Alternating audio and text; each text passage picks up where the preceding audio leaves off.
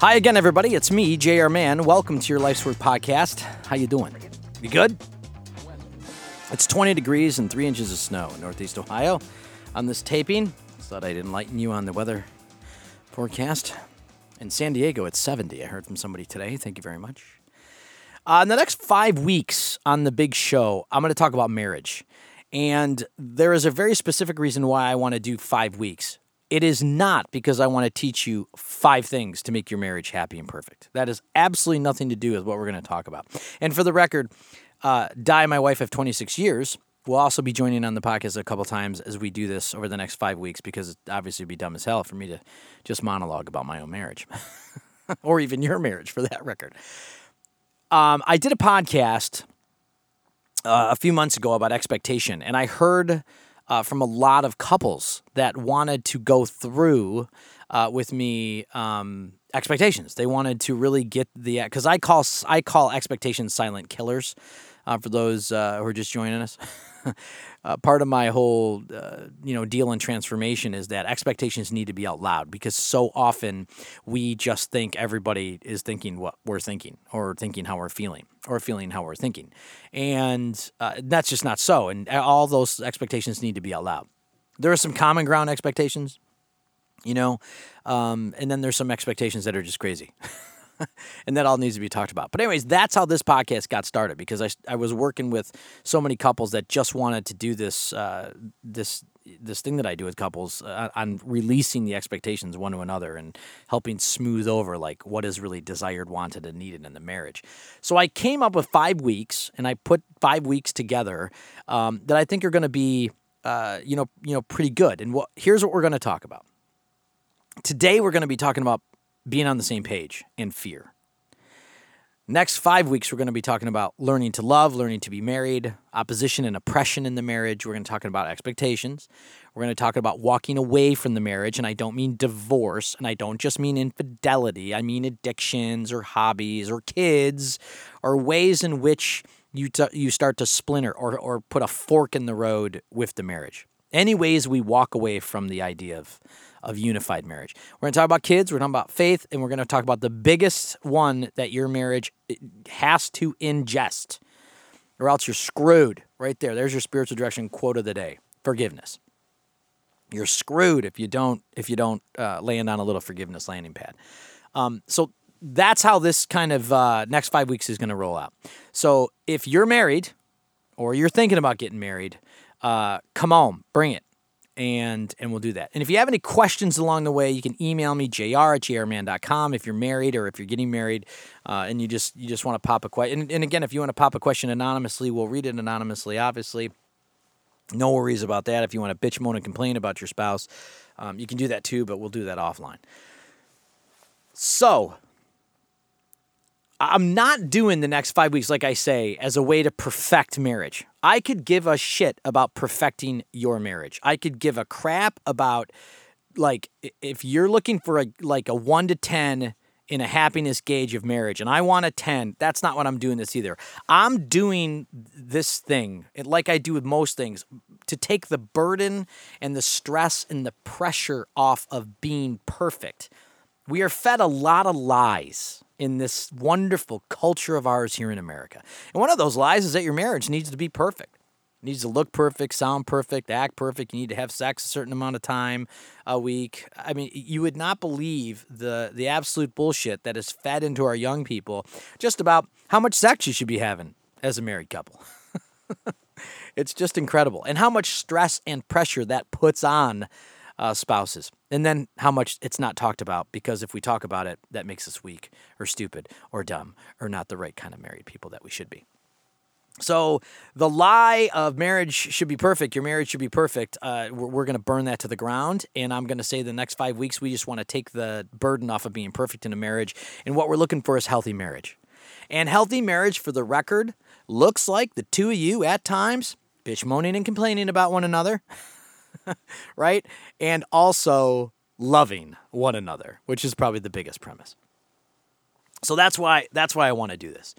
Um, I want to deal today with the fo- with a couple foundations. One is being on the same page or same paging, and and fear, which for me, these two things that I'm going to talk about, just as we lay a, a, just a quick foundation, would be a couple of the blocks that I would I would just put down real quickly.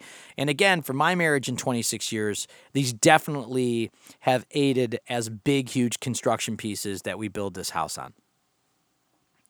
Um, so let let's deal same paging first. So when I talk about marriages being on the same page, and I've got a I've got just a kind of a line item list of of, of, of stuff that I just want to inject into your marriage right now.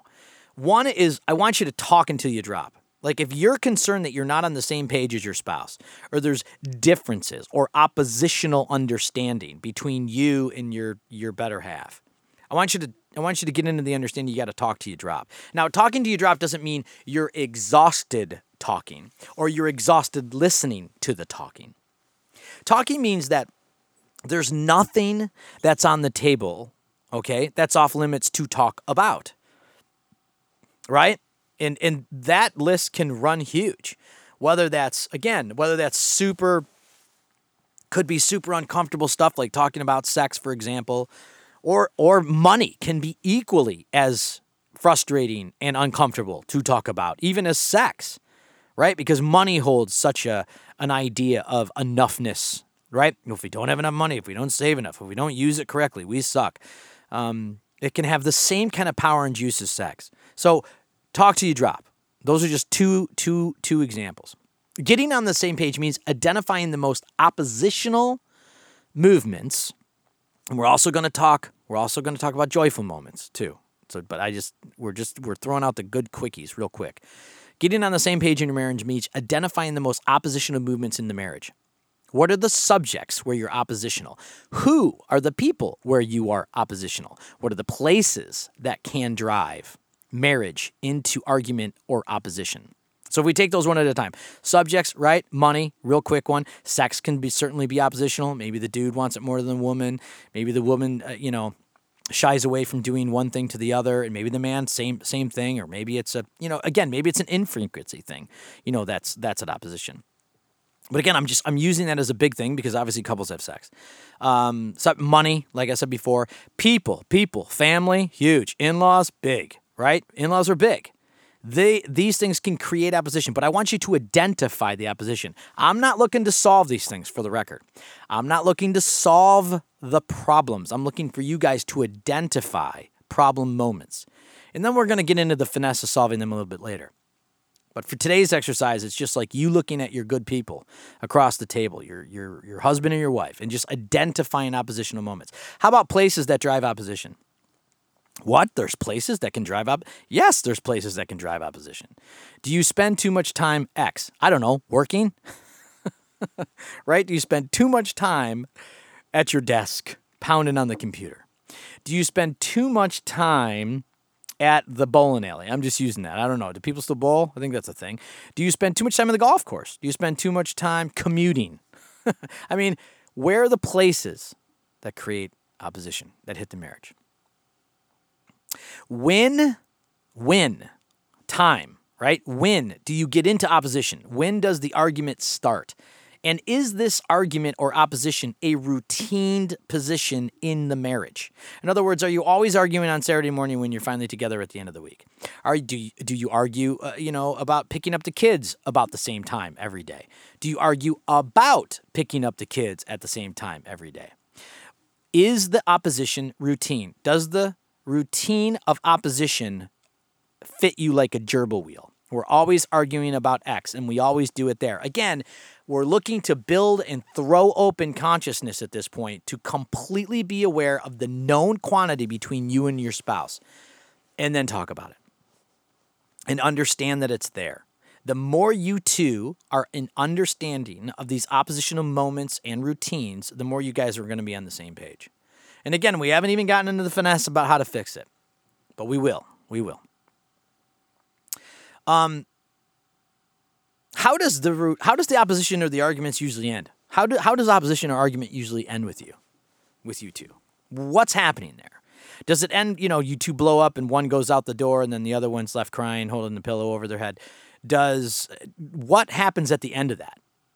And is there ever a resolution? Is there ever resolution? Do you ever come back to the table when it's over, when there's a peaceful moment and go, "Hey, can we talk about it?" Okay? Again, we're not we're not doing the finesse of fixing that. I just want to know, do the two of you know how it ends? Are you physically talking about how it usually ends? Hey, when we usually fight, it looks like this. When Di and I, and this is and again, she'll she she'll you, you can call her. In fact, maybe I should have her in here now, but when Di and I usually end an argument or, or any kind of opposition, we usually circle back in less emotional times. We usually circle back. But when we do end, it's usually kind of period, end of the sentence. I go to my corner, she goes to hers, and then we usually end up circling back. And, and, and, and again, the time that we usually end up circling back on has become has become fewer and fewer and fewer and fewer, less and less and less and less over the course of time. It used to be maybe a take a day for us to get back together, right? Now it's like a matter of minutes before we kind of turn to each other and go, "Hey, I'm sorry, I was an asshole. I apologize." But how does it end? That's where I'm looking for you all to get that. Do you come back to the table in less emotional moments, like I said earlier? And that's the big one do you come like I want you guys to look at each other and go, do we come back at the table and then talk about how we fought about buying that thing? Do we come back to the table after we went at each other 10 rounds about how to discipline our kids? Do we come back to the table when we're less emotional and not able to look at each other and hate on each other? Do we come back? So I want there to be opposition talk right? Argument talk. When do we do it? How do we do it? Is it routine? What is it about? People, place, and thing.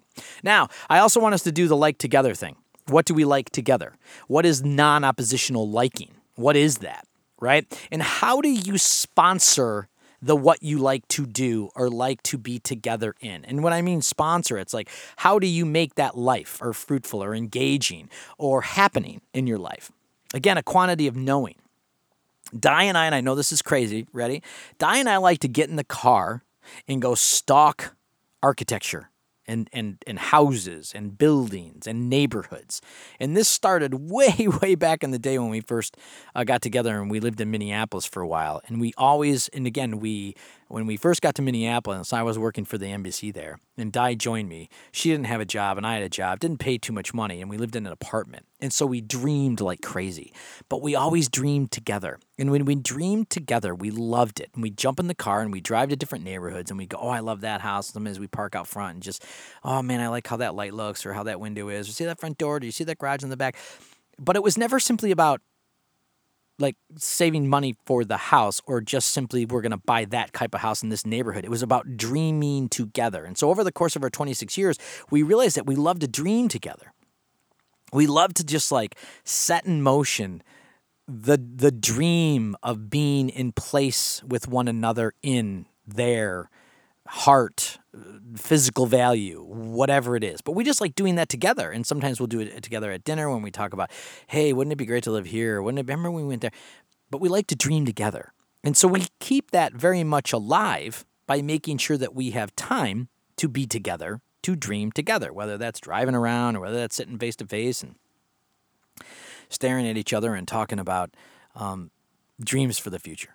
Now, it's not that we haven't pursued our dreams and made them come true because a lot a lot of the pursuing we've done together and we've done and you know I'd like to I like to think we've done a damn good job at taking risks but we love to dream together. So how do I sponsor that? We sponsor that by just simply making that time. Do you talk as much about the liking as opposition? In other words, are you moving in your marriage centrally with the opposition between the two of you or the liking of what's happening between the two of you? Again, easy words to understand, right? All these things I want you to volley in conversation between the two of you tonight. So when you get done with this podcast, go talk to your spouse. Okay. Um, all right, 14 minutes in. Okay, so fear. Let's move into fear. Real quick recap on same paging. Talking to you drop. Where are you most oppositional? What are the subjects, people, places, and things? When you hit the opposition, when is it? Is it routined? Right? Do you talk about the opposition when the opposition's over? Do you come back to the table peacefully? Right? What do you guys like to do together? What is the liking between the two of you? What's that essence, flow, and energy? How do you sponsor that liking? Right? And then what gets more? Does the opposition get more energy or does the liking get more energy? But talk, talk, talk. That's that first one. The oppositional understanding, talk, talk, talk. All right, fear. I want to get into fear real quick, and then we're going to close this sucker out and move on to week two. Um, here's here's a big one. Again, foundational stone, foundational stone for for marriages that are that have a healthy soil to them. I'm not talking about perfect marriages again. I could care about your perfect marriage for the record. I want your healthy marriage.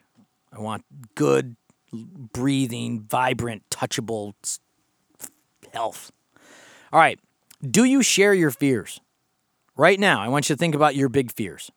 Now, when I'm talking about these fears, yes, you can start, I'm afraid of the dark. But what I'm really talking about is fears about the marriage or fears about the future or fears about raising kids or fears about the about the money or fears about the sex changing or fears about you know does my husband liking that chick over there or fears about um, you know his addiction her addiction what are the big fears going on? And are you allowing those fears in conversation? Because I'm going to tell you right now, one of the biggest foes to the to the to the the kind of dissolving of marriages is that you're not doing that one thing which is sharing the fears across the table to one another because there's no better way to open up your spouse's heart than to allow them into yours and the way you do that is by opening up some of these fears. And there's a billion other ways to open get people into your heart for the record. I'm just I'm giving you a foundational stone because I know there's going to be somebody out there that's already written a book about marriage. It's like, well, I've got 10 more things. Great, fantastic. Foundation stones. Remember, foundation stones healthy. Open up, share your fears. You are looking for intentional conversations at uncomfortable times. I'll say it again. You're looking for intentional conversations at uncomfortable times. So when you reach an uncomfortability with your spouse, I want you to be able to be able to talk. Like, let's say, I don't know, there's a guy in the marriage who drinks too much. and the wife knows the guy drinks too much, but is afraid of either speaking into that or just afraid that he's going to die because he drinks too much. Not that Di and I know anything about that over our 26 years marriage. But there was a point where I was drinking so much and she was terrified of my drinking. Couple different ways.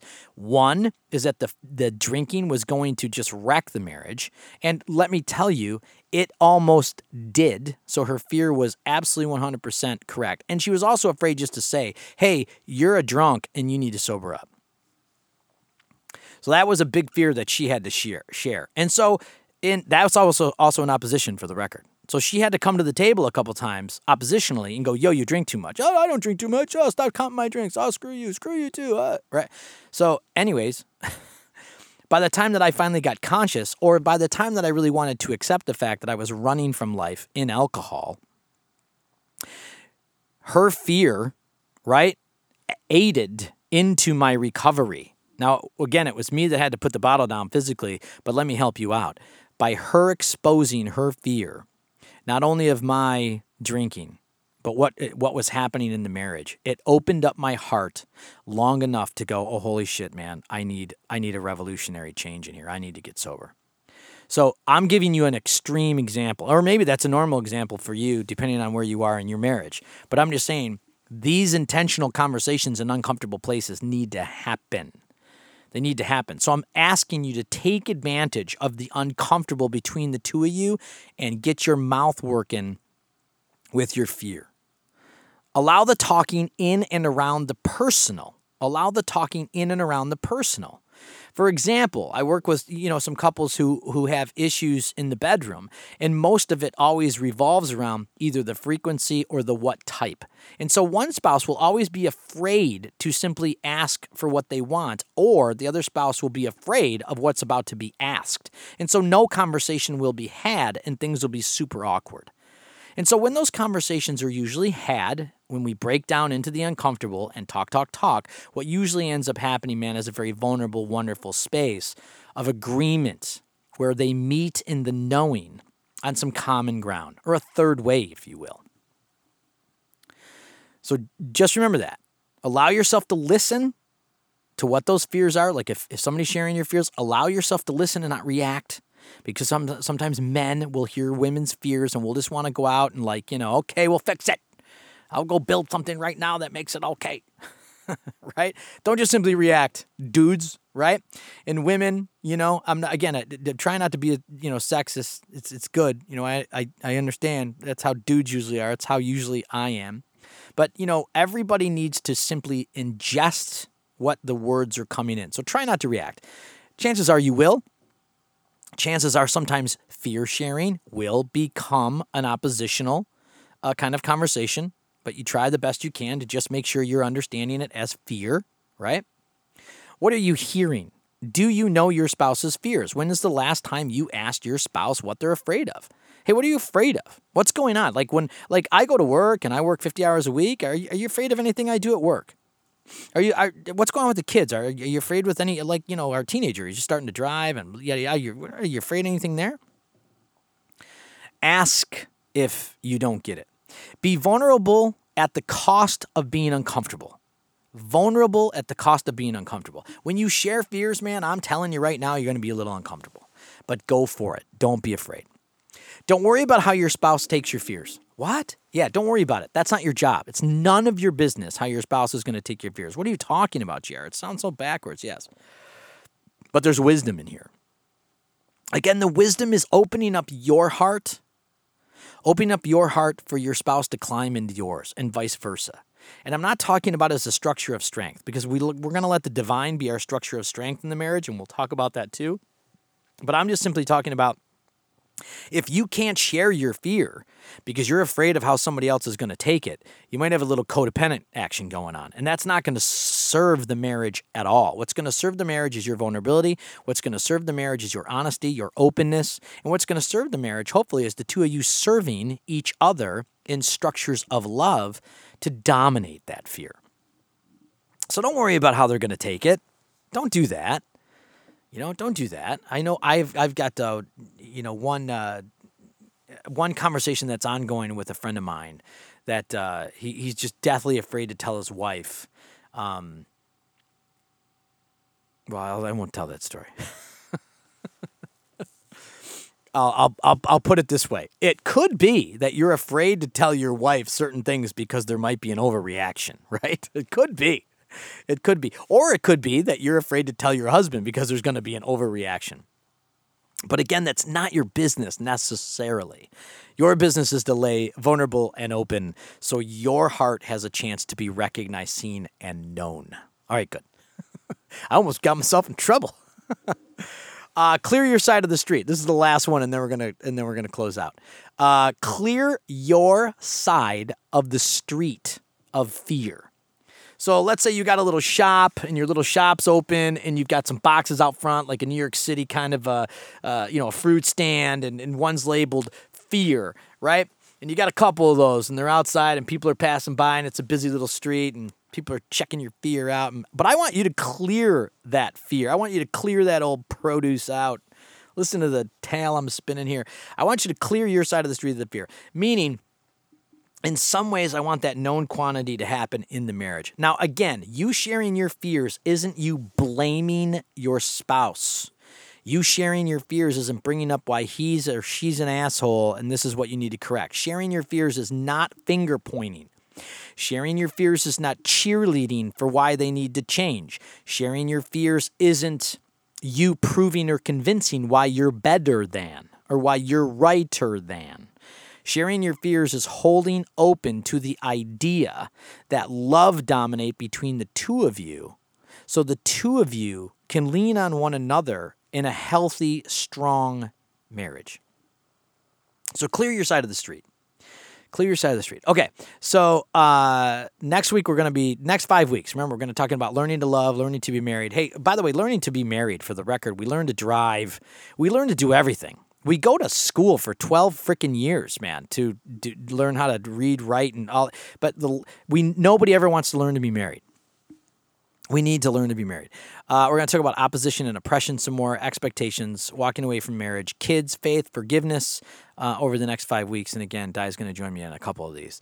Um, hey, listen, if you've got trouble right now in your marriage, I'm jr at jrman.com. jr at jrman.com. I'd love to help you and your spouse out. You can check me out at jrman.com and get all the information and stuff like that. I'm a spiritual director, and my job is is is wonderful. And I get to walk with people in season as we take the guesswork out of the divine movement that's already happening in you, love. And in some way, do some connectivity to help you have nothing to prove and nothing to lose, and help you definitely have a more undefended way of living. And when I say undefended way of living, it means that you're not always out there proving and convincing your value and your worth. Uh, I hope you stick around for the next five weeks. Tell your friends, tell your neighbors Tell your neighbors. Well, that JR's got some kind of crazy, wicked little podcast you need to listen to. Um, and if you've got questions and concerns, again, email them into me, jr at jrman.com, and we'll put them on the big show. If you've got some big, heavy uh, stuff you just want to get off your chest and talk about, again, you know what's where to find me. I love you guys, and I really appreciate you being in on my passion. And next week, we will talk.